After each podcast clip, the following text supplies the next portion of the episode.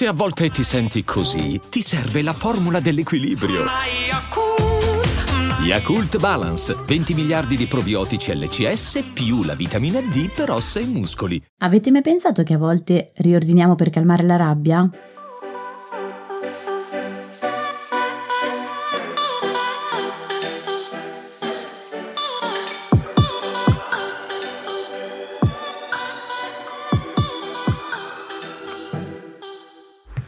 Benvenuti in questo nuovo episodio di TV Therapy, il podcast dove usiamo le serie TV per capire meglio noi stessi, le nostre emozioni, le relazioni, gli impantanamenti vari io sono Alessia, psicologa e psicoterapeuta e su Instagram mi trovate come Io non mi stresso. E io sono Giorgia, scrivo di serie tv e su Instagram mi trovate come Tellist, che è un blog che racconta le serie tv come meritano. Allora, in questo episodio parliamo di ordine, o meglio di riordino. Negli ultimi anni infatti siamo stati sommersi da contenuti che vogliono insegnarci i metodi più adatti per mettere in ordine le nostre case, i nostri armadi, i nostri ripostigli, con l'idea che così facendo saremo ispirati a cambiare anche la nostra vita. E le serie tv mi sembra non facciano eccezione. No, direi di no. Se la si osserva bene però, sotto questa tendenza si nascondono alcune emozioni ben precise che riguardano soprattutto un bisogno di controllo e di incanalare la rabbia repressa. Perciò cercheremo di capire perché ad alcune persone piace riordinare o guardare altre persone che riordinano. Sai quando si dice ah, mm, ho fatto uno stacco e mi sono messa a guardare video di gente che riordinava e mi sono rilassato, una roba del genere. Quando questo meccanismo è funzionale e quando invece può sfociare nel patologico. Prima però, come sempre, rullo di tamburi, andiamo a vedere quale serie tv ci aiuterà questa volta che diamo una piccola anticipazione, è legata ad alcune notizie uscite negli ultimi giorni, giusto? Giusto, poi lo vedremo, però questo episodio episodio parte innanzitutto, prima ancora che da una serie tv, da una persona e per giunta si tratta di una persona che non ha nulla a che fare con la televisione, almeno non in principio. Come qualcuno avrà immaginato, si tratta di Marie Kondo, che per quei pochi che non l'hanno mai sentita nominare, è una donna giapponese di 38 anni diventata molto, molto, molto famosa in tutto il mondo per il suo speciale talento nel riordinare case, cose e via dicendo. Potremmo dire che se siamo sommersi da contenuti che insegnano il riordino, lo si deve principalmente a lei. Per raccontare in breve la sua storia biografica, Marie Kondo viene da Tokyo, dove a 19 anni iniziò a riordinare le case di alcuni amici per arrotondare durante gli studi universitari. E la cosa le riusciva talmente bene che la voce iniziò a spargersi, l'agenda le si riempì di appuntamenti fino ad avere una lista d'attesa lunga 6 mesi e nel giro di pochi anni acquisì notorietà in tutto il Giappone. Questa notorietà si consolidò con un libro intitolato Il magico potere del riordino, che Kondo pubblicò nel 2011, ma che ottenne un successo davvero internazionale tre anni dopo, nel 2014, anche perché Kondo non sapeva l'inglese e quindi non poteva fare troppi tour promozionali. Il libro ebbe successo quando giunse nelle mani di una giornalista del New York Times, Penelope Green, che ne scrisse una recensione dicendosi entusiasta del metodo di riordino di Kondo. Da quel momento il libro iniziò a comparire ovunque, finì al primo posto dei bestseller del New York Times e vendette 8 milioni di copie. Una ce le hai anche tu, io lo so. Sì, sì, è, tra l'altro è,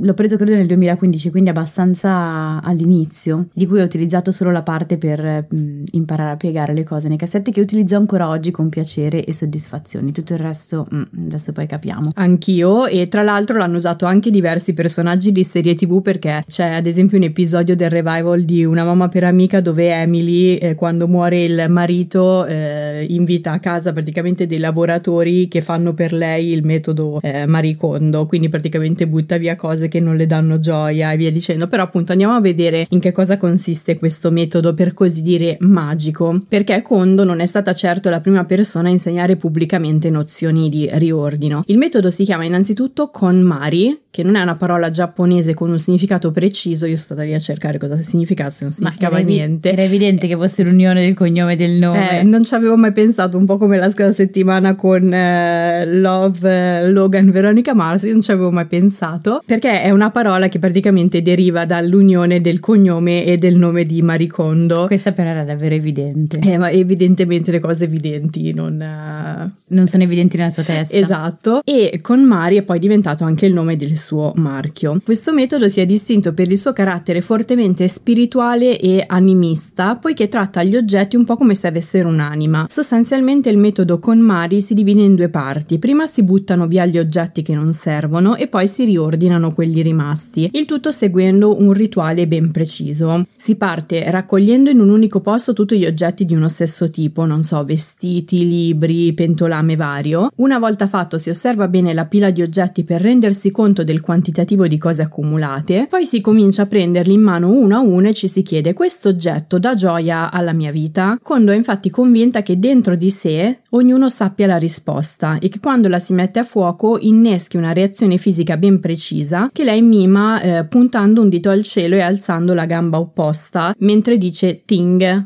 anzi ting, perché il, un articolo di Vox l'ha paragonata a un adorabile timer da cucina. Ah, è vero. Quindi la fase successiva del metodo con Mari è poi più semplice, perché se l'oggetto non dà gioia lo si butta via, non prima però di averlo adeguatamente ringraziato per la funzione che ha avuto eh, nella propria vita. Se invece l'oggetto ci dà gioia, lo si tiene. Finita questa lunga fase si può passare a riordinare, anche qui seguendo dei criteri ben precisi indicati da Kondo, che ha sviluppato anche tutta una serie di tecniche per riporre cose e piegare i vestiti. Anche la casa infatti ha un'anima e bisogna ascoltarla per capire quale sia il posto più giusto per ogni oggetto. Allora io testimonio, come dicevi tu prima, il metodo Kondo funziona, ma nel mio caso ha servito scopi opposti a quelli da lei suggeriti, cioè io da Kondo ho assorbito solo le tecniche per ridurre i vestiti a minuscoli involtini in primavera per quintuplicare la capienza del mio guardaroba e riuscire a infilare in valigia anche tipo quel terzo maglione invernale che ovviamente a Ibiza in agosto non servirà mai, ma lasciarlo a casa da solo mi dispiace, sono animista anch'io comunque. Eh, in effetti, un pochino sì, dai, Sì. c'è quel pezzo dell'anima Sì, delle cose. Io sì. comunque ho stipato cassetti di roba, cioè finalmente la roba sta tutta avanti in un cassetto e quindi altri liberi sono liberi per essere riempiti. Eh, Con il metodo Kondo Esatto. Eh, ci sta più roba se pieghi le cose in voltino, Sì. roba da fare venire un esaurimento, però. Però è tutto ordinato. No, da me dipende, però insomma, potenzialmente tutto ordinato. Certo, anche perché il modo in cui lei dice di piegare i vestiti è fatto apposta per far sì che poi l'involtino stia in piedi da solo. Eh sì, no, no, ma quel metodo lì è fantastico. Peraltro, mh, la cosa meravigliosa, secondo me, di questo modo di piegare i vestiti, che mh, non capisco come abbia fatto a far capolino nella mia vita solo a un certo punto e mai da sempre. Cioè, eh, il fatto è che tu apri il cassetto ed è già una panoramica di tutte le cose che hai dentro, riesci a cogliere direttamente quale felpa, quale maglietta, è facilissimo. Sì, è fatto proprio per quello questo metodo. È magnifico. Se sapesse che lo usiamo in maniera errata, vabbè, ci fustigherebbe. Io però- credo, l'altro giorno credo di aver fatto stare un centinaio, giuro, di magliette di mio figlio dentro un cassetto della cassettiera. Bra- eh, io ho portato i maglioni invernali a Ibiza, fai te. Eh, a posto. Comunque, eh, perché parliamo eh, di Maricondo? Innanzitutto perché poteva la televisione americana lasciarsi sfuggire l'occasione di trasformare in contenuto divorabile un personaggio come Maricondo e un metodo come il suo? No, ovviamente. E infatti nel 2019 su Netflix è uscita Facciamo ordine con Maricondo, un reality, quindi una serie TV unscripted dove non c'è una sceneggiatura. Credo che probabilmente sia tipo la seconda serie TV unscripted di cui parliamo in- in- nel nostro podcast, che in ogni episodio vede Kondo incontrare una diversa persona o famiglia per aiutarla a mettere in ordine casa e di conseguenza anche nella sua vita, cioè il messaggio metaforico è quello. I momenti in cui Kondo entra in casa, viene accolta con il tipico entusiasmo americano, apre i cassetti che esplodono, sono fantastici perché la si vede proprio fare un sorriso serrato che serve a tranquillizzare più se stessa che le persone con cui interloquisce. Poi si vede molto la differenza culturale tra le due parti e il fatto che lei oltretutto non sappia neanche l'inglese. Sì, sembrano quasi agli antipodi come modalità di proprio anche espressione delle emozioni. Assolutamente, e nella serie il metodo di Kondo è peraltro meno rigido perché c'è un'inevitabile componente narrativa che serve a coinvolgere il pubblico e la mette quindi davanti a storie personali in alcuni casi anche abbastanza dolorose. Ad esempio c'è una donna che non è Emily di Una mamma per amica che ha appena perso il marito e deve capire che cosa fare delle sue cose, quindi ovviamente non è che Kondo può arrivare e dirgli eh, È un pochino più difficile dire buttiamo via tutto. Esatto, eh, ma nonostante questa minore rigidità, al momento della sua uscita Facciamo Ordine con Marie Kondo aveva innescato diverse perplessità sul metodo con Mari. Alcuni pareri avevano notato come dietro l'apparente animismo quello di Kondo fosse un processo piuttosto freddo che imponeva a ridurre gli oggetti al loro mero valore oggettivo per trovare il coraggio di separarsene. Io devo dire la verità, anche dal libro, per quanto effettivamente forse anche per quella che è la nostra cultura che è un po' distante eccetera o forse più semplicemente distante da me se c'è una cosa non l'ho trovato per nulla freddo in realtà cioè lei mette una componente comunque proprio affettiva direi più che emotiva in ogni passaggio che fa quindi freddo direi proprio di no, mi sembra proprio una lettura un po' dello strato molto più superficiale della faccenda. Ok, e invece qualcun altro si era chiesto, e questo sarà poi uno dei punti centrali del nostro episodio, se sia giusto perseguire a tutti i costi l'ideale del circondarsi solo di cose che sprigionano gioia e quindi perseguire l'ideale della felicità sempre e comunque. Poi c'erano state anche altre polemiche piuttosto futili che non stiamo a citare, eccetto la mia preferita, la mia preferita devo citarla. Eh, nella mia classifica delle polemiche polemiche su Marie Kondo, sulla serie tv di Marie Kondo specifichiamo, il primo posto è occupato da quelli che si erano scandalizzati perché Marie Kondo buttava via anche i libri e non leggeva fiabe alle figlie preferendo impartirgli la dottrina del riordino. Quindi polverone, eresia, ci sono le librerie in crisi, vogliamo le scuse di Marie Kondo, ti facciamo vedere quanti libri leggiamo in un mese, sai quei post su Instagram con 800 libri letti in una settimana, in un mese, senza rendersi conto però di un enorme paradosso e cioè che Marie Kondo queste cose le aveva già ampiamente dette e scritte nel suo libro otto anni prima, ma per accorgersene questi paladini della lettura abbiano dovuto accendere la televisione. Sì, mi domando se questi paladini della lettura siano poi anche paladini dei diritti della maternità delle donne, in cui tendenzialmente si dice che le donne non dovrebbero essere eh, giudicate in quanto madri, perché qui c'è anche soltanto il tema del leggere alle figlie, in particolare, che sì, sicuramente possiamo discuterne, no? Però eh, poi se siamo in ambito, parliamo parliamo di, di maternità, allora mh, tutti schisci, poi però passiamo a un altro ambito e ci dimentichiamo del precedente. Eh, ma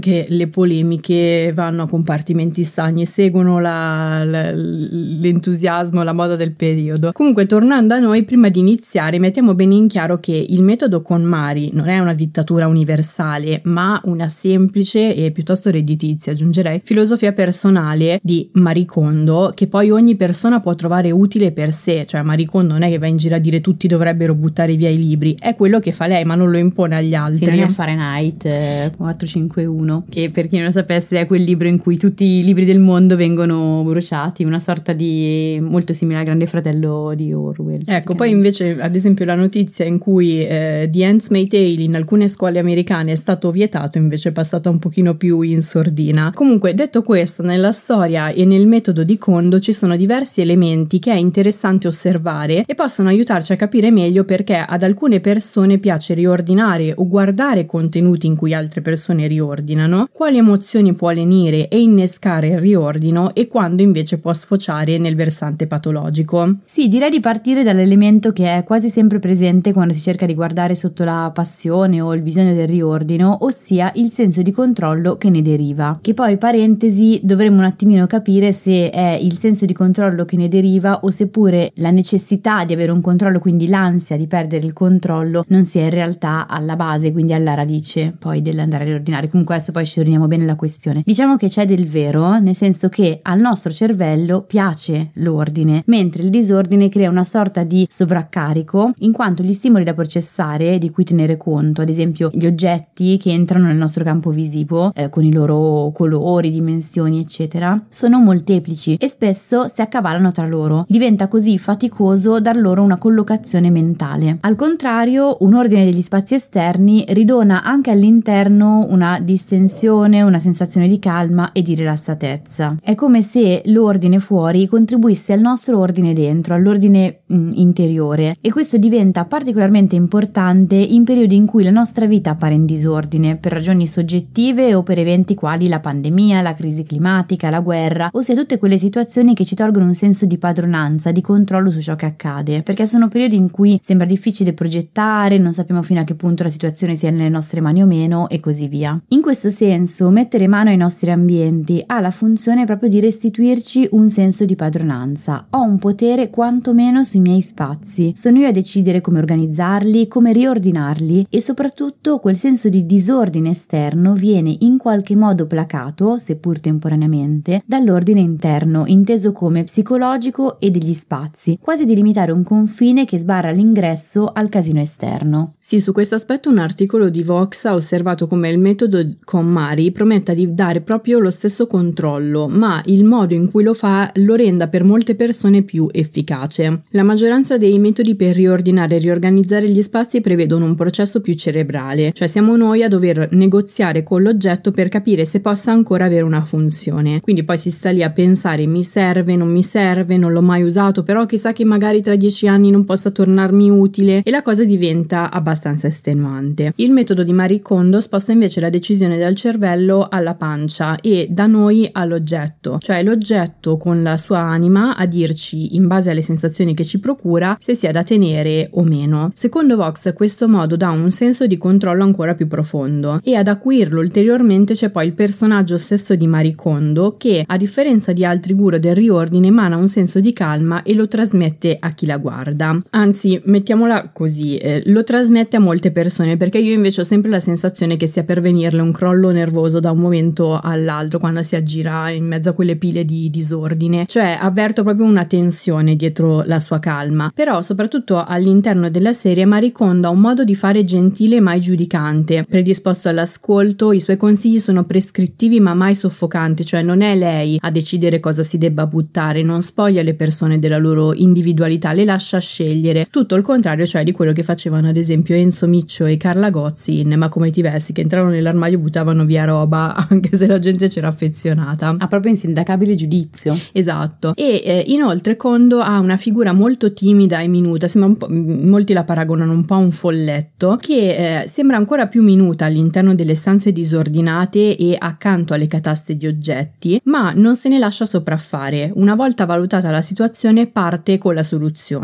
Quindi a stare a guardarla si ha proprio la percezione di avere davanti una persona autorevole che sa cosa fare senza tuttavia imporsi. Sì, e questo credo sia fondamentale in un periodo storico in cui al contrario sembra di aver perso un po' ogni guida, in cui sembra che le decisioni vengano prese eh, sul momento, in cui gli esperti anche un po' si contraddicono l'un l'altro, quindi non sai manco a chi credere, cioè chi è che è una guida, no? Chi è sufficientemente solido, in cui non abbiamo qualcuno che ci trasmette il messaggio, ci penso io, prendiamo questa direzione, fidati, è la strada giusta. Lei invece appare come una persona a cui affidarsi e in questo senso ha un po' una funzione paterna, non intesa come figura maschile, ma come figura che ti aiuta a prendere decisioni e a fare dei movimenti evolutivi, ma lo fa con modi gentili, accoglienti, comprensivi e, almeno nelle intenzioni, attenta alle emozioni e agli affetti. E in questo senso ha più una funzione materna, anche qui non intesa come genere femminile, ma proprio come funzione, ossia appunto la, la funzione genitoriale che eh, accoglie,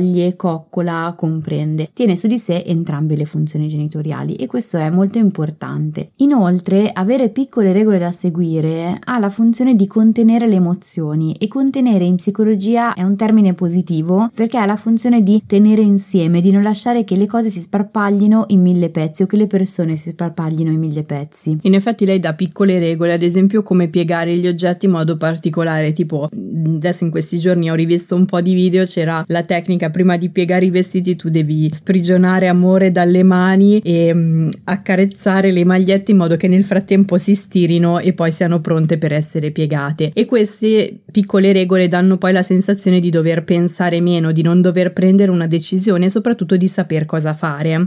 Sì, poi non sono grandi regole, quindi non ti piombano addosso come dei diktat che devi necessariamente seguire e che un po' ti pesano. Sono piccole cose, appunto, quindi che appaiono facilmente seguibili e rispondono un po' a quel bisogno, cioè mh, quante volte ci siamo chiesti eh, o avremmo voluto semplicemente un manuale di istruzioni che ci dicesse che cosa fare senza dover pensare. Quindi ecco, in questo senso ha certamente una funzione, io credo anche molto positiva a livello delle emozioni e credo che spieghi anche perché il metodo metodo, il guardare la serie o guardare dei video su YouTube sul riordino eh, faccia presa. Il problema però si pone nel momento in cui il concetto di ordine viene portato un po' all'estremo. Proviamo a capirci meglio. Il rimettere in ordine, dicevamo, a volte aiuta a dare un ordine alle nostre emozioni, anche a regolare alcune emozioni, per esempio la rabbia. Ci restituisce un senso di padronanza e di controllo, è quello che dicevamo prima. E in questo onestamente nulla di male, cioè rientriamo pienamente in un'area sana finché utilizziamo quel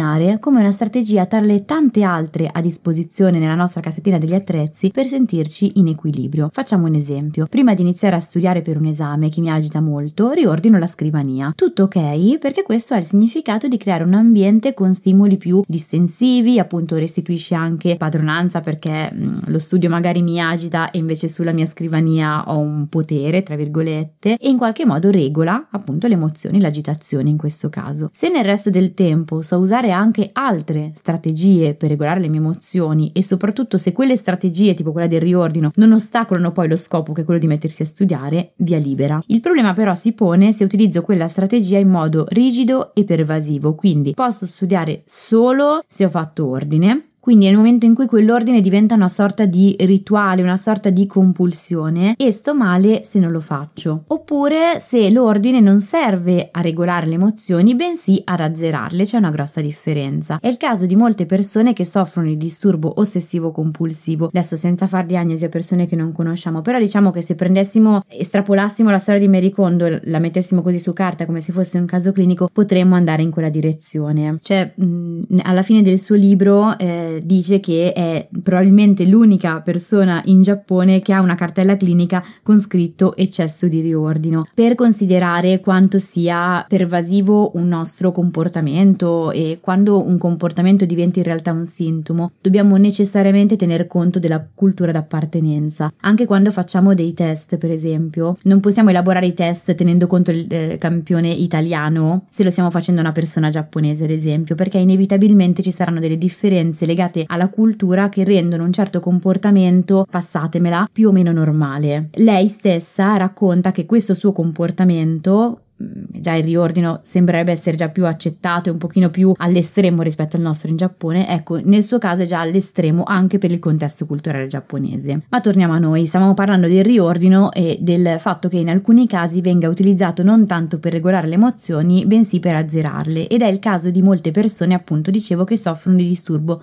ossessivo compulsivo, per cui si ricorre all'ordine esterno, non è l'unica strategia che una persona con DOC utilizza, eh, però alcune sì, hanno la, eh, la compulsione dell'ordine della pulizia, e si ricorre all'ordine esterno in modo ossessivo e compulsivo, appunto, per azzerare le emozioni quali la rabbia, quindi riordino e smetto di sentire quell'emozione. Sento scattare eh, la rabbia, ho la percezione ovviamente inconsapevole di non saperla regolare, mi sembra troppo forte il suo volume e quindi mi spingo nel tentativo di controllarla in toto, di azzerarla quindi, attraverso l'azione di riordinare e di pulire. Ecco, il fatto che tu abbia citato riordino compulsivo mi fa venire in mente l'interesse altrettanto compulsivo che negli ultimi anni si è venuto a creare per un certo tipo di contenuti che propongono consigli per vivere una vita perfetta e ordinata e di cui abbiamo parlato in apertura di episodio. Con YouTube lo sappiamo, internet ci ha fatto scoprire il potere rassicurante del tutorial. Qualsiasi cosa dobbiamo fare non solo riordinare ma anche organizzare l'agenda, vestirci, truccarci, annaffiare un cactus, abbiamo la certezza che troveremo online centinaia di migliaia di video che ci spiegano come farlo. Nel frattempo però la nostra capacità di attenzione si è ridotta notevolmente e di conseguenza anche i video si sono ridotti notevolmente. Io penso ai tutorial di trucco che dieci anni fa duravano 20 minuti e adesso arrivano a malapena a un minuto. Ma anche la stessa serie tv di Maricondo sembra lenta rispetto ai video video di organizzazione degli spazi su Instagram o TikTok. Quindi con tagli rapidi e le musiche giuste ormai sembra che ottenere felicità e perfezione sia facile come uno schiocco di dita. Non è casuale la similitudine dello schiocco di dita perché c'è la tecnica del fare il taglio su Instagram con il prima e il dopo, il dito che schiocca e tutto è cambiato. Ma se da un lato vederli dall'esterno può rassicurare, rilassare e in alcuni casi può dare anche l'ispirazione giusta per iniziare un cambiamento personale, dall'altro teatro ci sono delle controindicazioni. Ne dico due su tutte che sono emerse anche dalle critiche alla serie di Maricondo. Una prima è che a furia di essere sommersi da contenuti che fanno sembrare tutto facile, ci sentiamo poi inadeguati quando al lato pratico non riusciamo a replicare le cose con la stessa facilità. La seconda controindicazione è che sembra che nella vita ci sia spazio solo per ciò che ci rende felici e questi due aspetti sono un po' anche alla base del cortocircuito piuttosto tipico di quest'epoca, soprattutto della generazione dei millennial, che si trovano un po' in crisi tra l'ideale di vita che gli è stato promesso avrebbero raggiunto con una certa facilità e una realtà in cui arrivare a questi ideali è più complicato e a volte in alcuni casi addirittura improbabile. Cioè uno dei motivi per cui il metodo Kondo è stato criticato è il fatto che va bene tenere gli oggetti che sprigionano gioia, ma nella vita bisogna imparare a convivere anche con le emozioni scomode. Allora su questo diciamo e so che concordiamo che va messa una postilla io credo, cioè guardando la serie ma anche leggendo il libro la percezione non è che si parli effettivamente di gioia, cioè io credo che sia sbagliato il termine usato in questo caso o il modo in cui è stato tradotto eh, dal giapponese, non ne ho idea, però quando lei poi parla, quando tu la ascolti, non hai la percezione che lei si riferisca alla gioia, ma al valore emotivo, affettivo, quello che dicevo inizialmente, che si dà alle cose. Cioè tu prima facevi l'esempio della eh, signora da poco vedova che deve buttare via le, eh, le cose, i vestiti del marito morto. Ovviamente le cose che terrà non sono cose che magari danno gioia, però magari sono collegati a un ricordo, lei parla anche di ricordi ad esempio, sono legati a un certo tipo di affetto. In alcuni casi magari le l'emozione è la malinconia, la nostalgia, che quindi ha delle tinte di eh, tristezza più che di gioia. Eppure eh, il suo suggerimento è comunque quello di tenerle. Quindi io credo che qua ci sia proprio un gap che non è dato tanto dal concetto quanto dal termine utilizzato per descriverlo. Sì, o magari è stato interpretato in maniera estremamente letterale quando invece lei con gioia intende qualcosa che per te ha avuto un significato, sia anche solo farti rendere conto che avevi bisogno di un cambiamento. È un po' poi lo stesso discorso che noi facciamo in TV Therapy therapy quando parliamo delle serie tv che creano emozioni scomode e che a volte possono avere una funzione molto più efficace di serie tv eh, con le emozioni più comode, più, più leggere che ci risollevano l'animo proprio perché in quelle emozioni scomode capiamo delle cose o semplicemente sono catartiche e assumono poi un valore positivo per noi perché magari innescano un cambiamento, delle riflessioni o ci fanno semplicemente sentire meglio per qualche istante, ecco.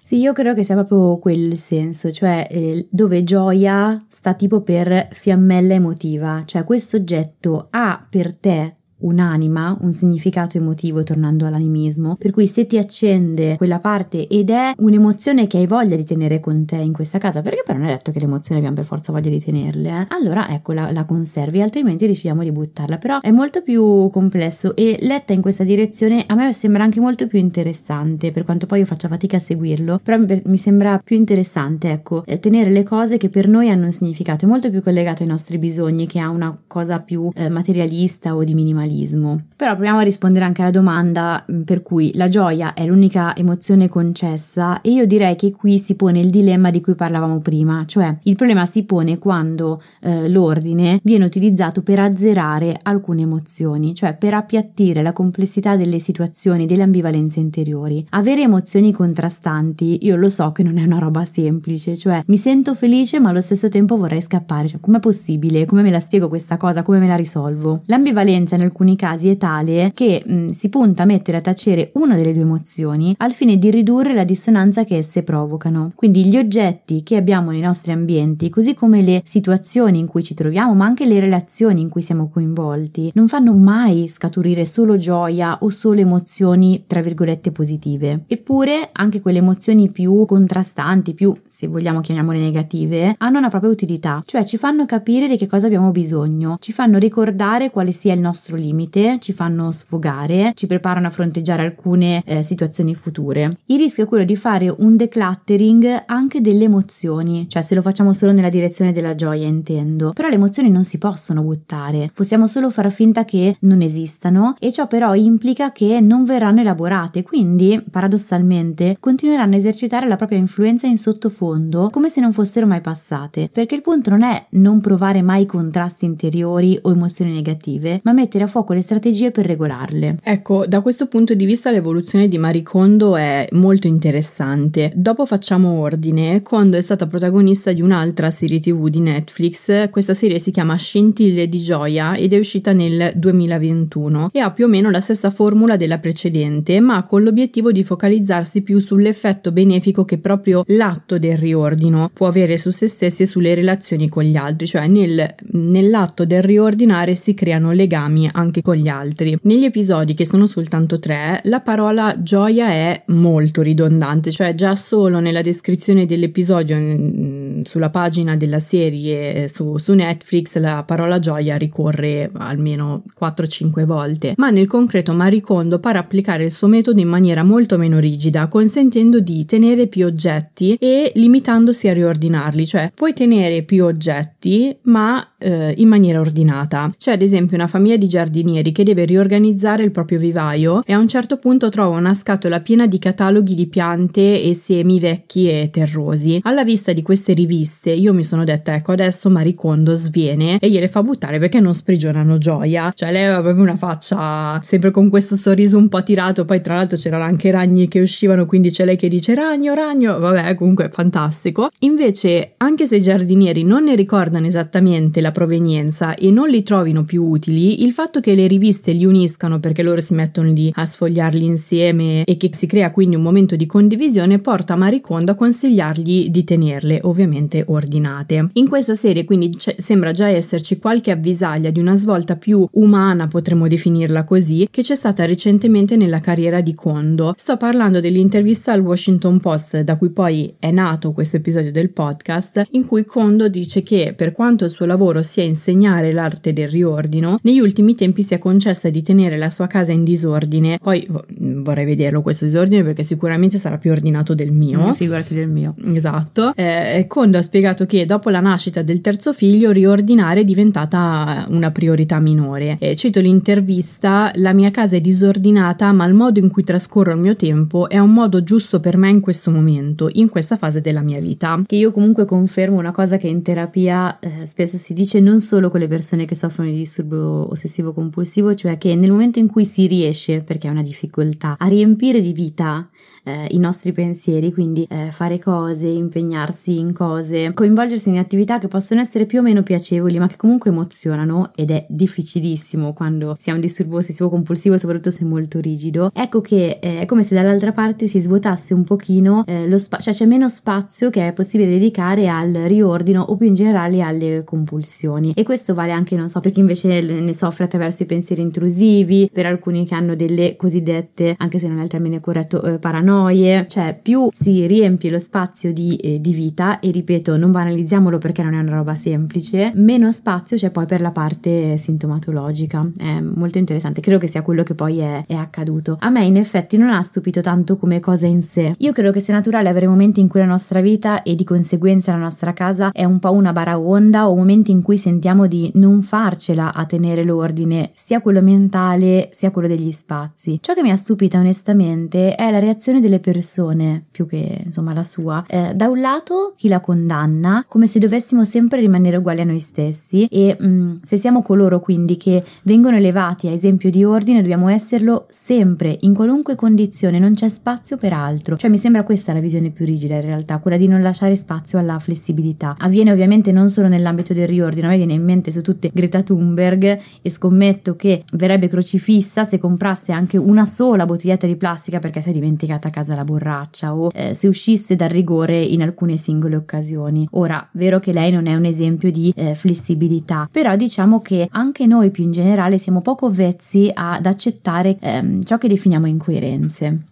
che poi è ehm, a sua volta incoerente in un'epoca in cui in apparenza viene tanto esaltata l'idea di dover essere se stessi, cioè in... l'essere se stessi implica essere complessi, mostrare queste complessità, ecco. E inclusivi, perché poi le persone sei inclusivo finché mi vai bene e poi però insomma vai, vai fuori, cioè nel momento in cui fai qualcosa che non, eh, che non accetto, che io a mio insindacabile giudizio non reputo coerente o fai qualcosa che va oltre quella che io reputo essere l'etica, la legalità, allora per te le regole dell'inclusività non valgono più, mi vengono in mente su tutti i carcerati. Adesso non c'entra, mi sto forse allontanando, però per loro spesso nel pensiero comune non c'è spazio per l'inclusività, per mm, includere anche alcuni aspetti di benessere mentale perché te lo sei cercato, te lo sei meritato e quindi Vero. loro esclusi. Quindi l'inclusività va bene, ma fino a che le persone ci fanno tenerezza e ci piacciono, dopodiché calci nel sedere. E sassolini, anzi sassi. In questo caso sì, è una cosa che a me irrita profondamente. Mm. Ma guarda che vale per un sacco di campi, adesso non voglio allontanarmi, ma anche sulle vittime, quando si parla di donne vittime di violenza, cioè ne, ne parliamo, le includiamo nella nostra testa come persone degne di un progetto di, non lo so, di, di recupero, di recovery, finché ci fanno tenerezza. Nel momento in cui però si tratta di persone o di donne che ci sono un po' antipatiche, che vanno e vengono e, e da questa storia, che hanno dei comportamenti che consideriamo poco etici, e allora no, non se lo meritano la nostra inclusione, fatti loro. E invece no, dovrebbe valere per chiunque. È vero. Ma tornando a noi e alla nostra Maricondo, eh, dall'altra parte c'è la reazione delle persone che hanno sentito di potersi lasciare finalmente andare. Cioè, se lo dice lei,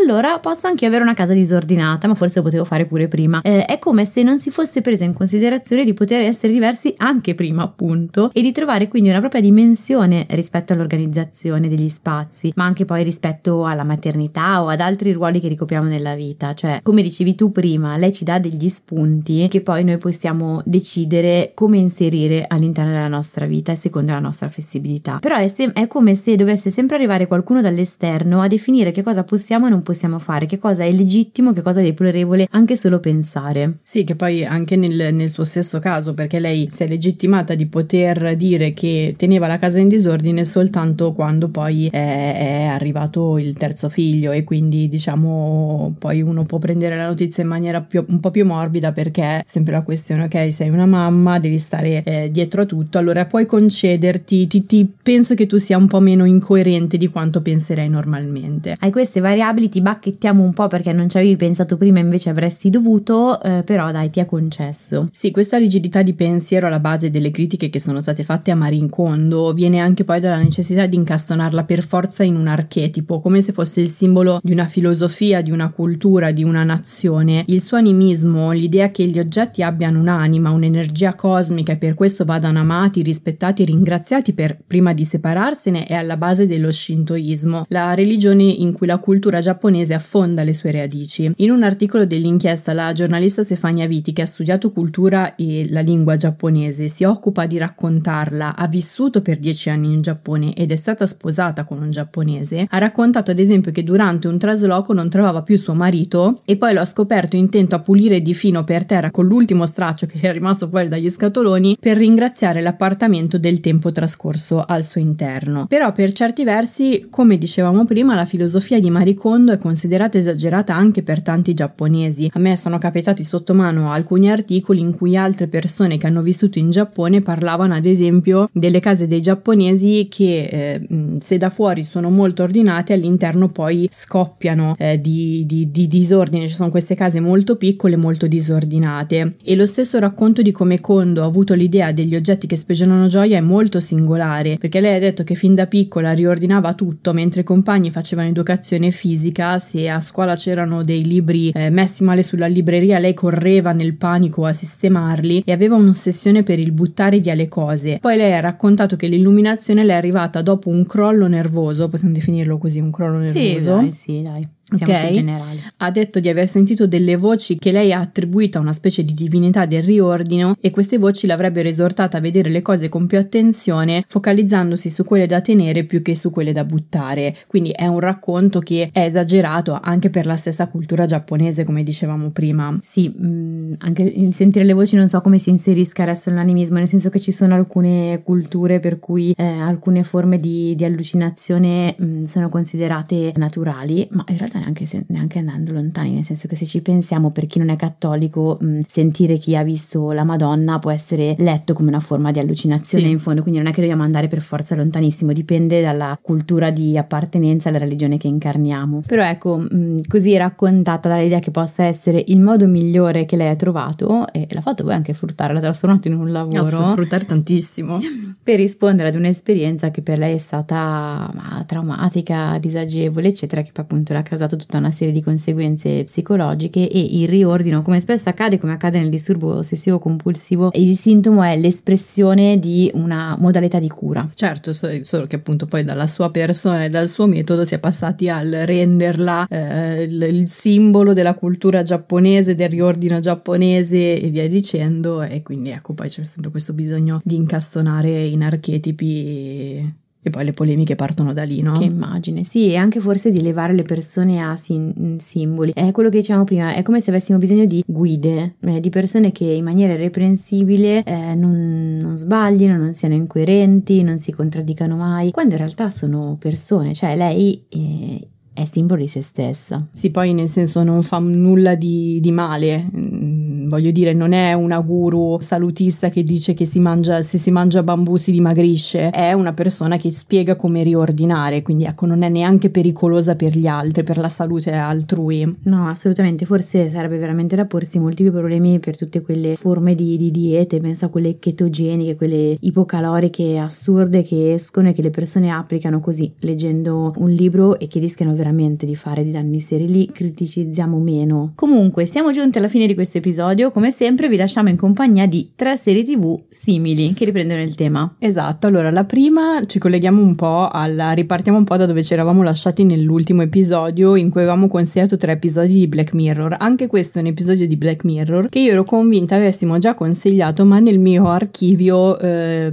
non risulta. No, Quindi- però l'abbiamo dato in uno dei gruppi di TV Therapy, forse Questo era per vero. quello. Sì, mh, ero anche convinta di averne parlato nel podcast, però magari non l'abbiamo mai inserito tra i consigli. L'episodio di Black Mirror in questione è eh, Caduta Libera, cioè il primo episodio della terza stagione. Sto diventando bravissima a dire i, nomi, i numeri degli episodi. Si trova su Netflix. È uno degli episodi più famosi di Black Mirror anche perché è uno dei pochi adatti anche agli spettatori più impressionabili che finora comunque si sono tenuti alla larga dalla serie. L'episodio è ambientato in un mondo tutto color pastello, eh, prevale il colore tipo pesca, rosa, dove la gentilezza impera non per indole delle persone, ma per via di un sistema di valutazione delle interazioni sociali. Cioè ogni volta che ci si rapporta con qualcuno, alla fine dell'interazione ci si valuta a vicenda con un punteggio da 0 a 5 stelle. Il punteggio accumulato serve ad accedere a servizi di qualità più elevata, che vanno dal poter comprare una bella casa al prendere un aereo. Tra l'altro in Cina un sistema del genere era stato introdotto qualche tempo fa.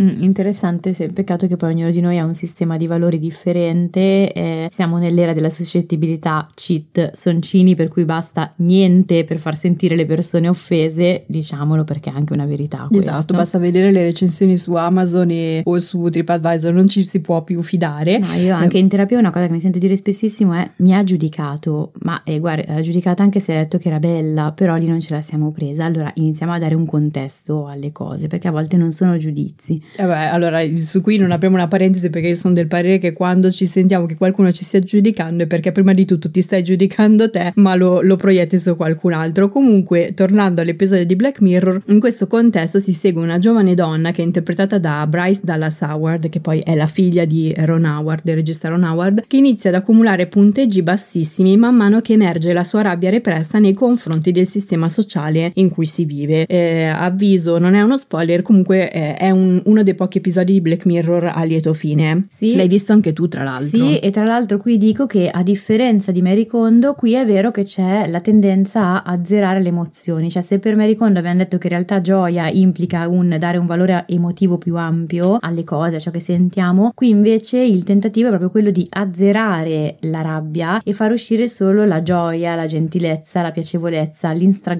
l'instagrammabilità. Sì, dall'esterno, tra l'altro, imposto dall'esterno. Sì, assolutamente, secondo dettami esterni di qualcun altro. Ecco, la seconda serie invece è Desperate Housewives. Che al momento è su Disney Plus ed è una vecchia serie tv uscita nel 2004 e ambientata a Wisteria Lane, una via eh, di un'immaginaria cittadina di periferia americana che all'apparenza sembra perfetta e tranquilla, ma attraverso le vite di un gruppo di casalinghe che ci vivono scopriamo nascondere un tessuto di rabbia, intrighi, tradimenti, insoddisfazione, tant'è che eh, la voce narrante appartiene a un'amica delle protagoniste, eh, una vicina di casa che si è suicidata. È senz'altro considerata una delle serie che hanno fatto la storia della televisione, soprattutto nel dare avvio alla serialità di qualità, portando alto l'orgoglio della TV generalista. Andava in onda su ABC e insieme a Grey's Anatomy è un po' considerata la serie TV che ha, fatto, ha dato una svolta, diciamo, alla serialità eh, generalista. Brava, non mi era venuta in mente, ma ha molto senso consigliarla. Eh, perché una, una un po' più vecchia ci sta sempre consigliarla, perché poi magari ce le si dimentica e invece recuperarsele ha sempre un senso anche poi quando si va a vedere determinati dettagli e si nota come hanno influenzato la televisione successiva. Tra Caduta Libera e Wisteria Lane un po' di, eh, di legami ci sono, no? Sì, forse poi è anche interessante andare a rivedere come fossimo noi in quel periodo, che è una cosa che diciamo sempre, e stando nell'ottica di questo episodio osservare cosa è cambiato in noi da quel periodo lì in cui era stata girata la serie ad oggi e che cosa eh, ci dà gioia nel senso ampio del termine, tenere e cosa invece siamo ben contenti di esserci lasciati alle spalle. Può io, essere interessante. Sì, io mi ricordo ancora i promo. C'erano questi promo, mi pare fossero su Rai 2, io avevo tipo 14 anni e c'erano queste mele avvelenate, cioè era arrivata, avevano fatto una, una promozione bella lunga, mi pare di ricordare, eh, che dava proprio l'impressione che stesse arrivando una gran bella serie tv come non eravamo mai stati abituati a vederne. Forse era arrivata su Fox, no, però mi pare la Rai. Eh, Lo ricordo anche anch'io, eh, mi ricordo anche io le mele. Eh, eh, invece la terza eh, serie tv è The Followers, che al momento si trova su Paramount Plus, anzi appena uscita su Paramount Plus, è una commedia nuovissima che viene dal Brasile e ha come protagonista un influencer che per sbaglio commette un omicidio, ma poi ci prende gusto e diventa un'assassina seriale. La consigliamo perché è un racconto molto sarcastico di come molti profili social ostentino candore, perfezione, pulizia, salutismo, ottimismo, felicità realtà e siano poi invece la copertura eh, di emozioni un po' più rabbiose trascinatesi dietro dall'infanzia, che peraltro di pancia si percepiscono. E comunque c'è un profilo Instagram che si chiama Normalize Normal Homes, non mm-hmm. so mhm. se... No. Ehm, e praticamente lei prende un po' in giro, ma ha un'ironia proprio carina. Tutto ciò che viene raccontato in questa direzione, cioè la sua idea è quella di normalità, quindi che le case siano normali come sono le nostre vacanze normali, eccetera, e con ironia racconta titoloni di di giornali o appunto questi profili. È molto divertente e soprattutto ci fa fare un bagno anche in quella che è effettivamente la, la normalità, la nostra quotidianità. Sì, perché poi se si guarda questi profili molto perfetti, sono una madre fantastica, eh, che poi però voglio fare la madre imperfetta, cioè tutto un, un groviglio di cose, si sente tantissima tensione, tantissima rabbia sotto. Però vabbè, comunque, eh, tornando alla serie, non è una serie perfetta, The Followers, ma fa sorridere, soprattutto perché ci sono dei poliziotti un po' incompetenti che pensano che gli omicidi siano opera dei narcos, ma sono però confusi dal, dal modus operandi perché i cadaveri sono trattati con olio di cocco e poi sezionati e incartati accuratamente in tanti pacchettini rosa. e ehm, questo modus operandi, tra l'altro, riflette molto bene l'ambivalenza emotiva che la protagonista ha tentato di mettere a tacere costruendosi una vita finta e mettendola in vetrina sui social, perché lei sostanzialmente vuole coprire l'aggressività eh, che si porta dietro dalla sua infanzia. Forse è molto quest- carina. E forse questa, questo personaggio potrebbe essere un'appassionata di true crime. Andatevi a riprendere l'episodio sui true crime che abbiamo fatto qui sul podcast perché spiega perfettamente questa tendenza di alcune persone che sentono di dover essere necessariamente perfette e poi sotto hanno una rabbia abnorme. È vero. Allora, siamo giunti alla fine di questo episodio. Ci vediamo al prossimo episodio. Se avete dubbi, domande curiosità su come vi fanno sentire le serie TV che state guardando, ci trovate ogni mercoledì su Instagram, su Tellist con la Y e su Io non mi stresso e vi ricordiamo che la TV terapia esiste anche come terapia di gruppo, quindi se volete rimanere aggiornati sui nuovi gruppi in partenza o inserirvi in distrattesa, seguite il podcast o iscrivetevi ai nostri canali. Al prossimo episodio. Al prossimo episodio. Riordiniamo per calmare la... Troppe R. Allora, in questo pa... Partiamo, partiamo già malissimo. Eh, e si è distinto per il suo... Car- Come fatto a non pensare? Ci avevo mai pensato, l'ho presa anche con una grande illuminazione. Ho detto, ma, ah, ma era così, chissà che io pensavo che chissà cosa volesse dire. Vabbè. Vabbè. Poi si comincia a prendere. Madonna, ha urlato. Ah, senza Cioè, H. È un continuo comunque, non capisco cosa succede. Devo fare un corso di grammatica. O un attack. In campagna, per sostenere un'agricoltura senza veleni e senza sfruttamento, l'8 per 1000 all'Unione Buddista Italiana arriva davvero a chi davvero vuoi tu. 8 per 1000 unionebuddista.it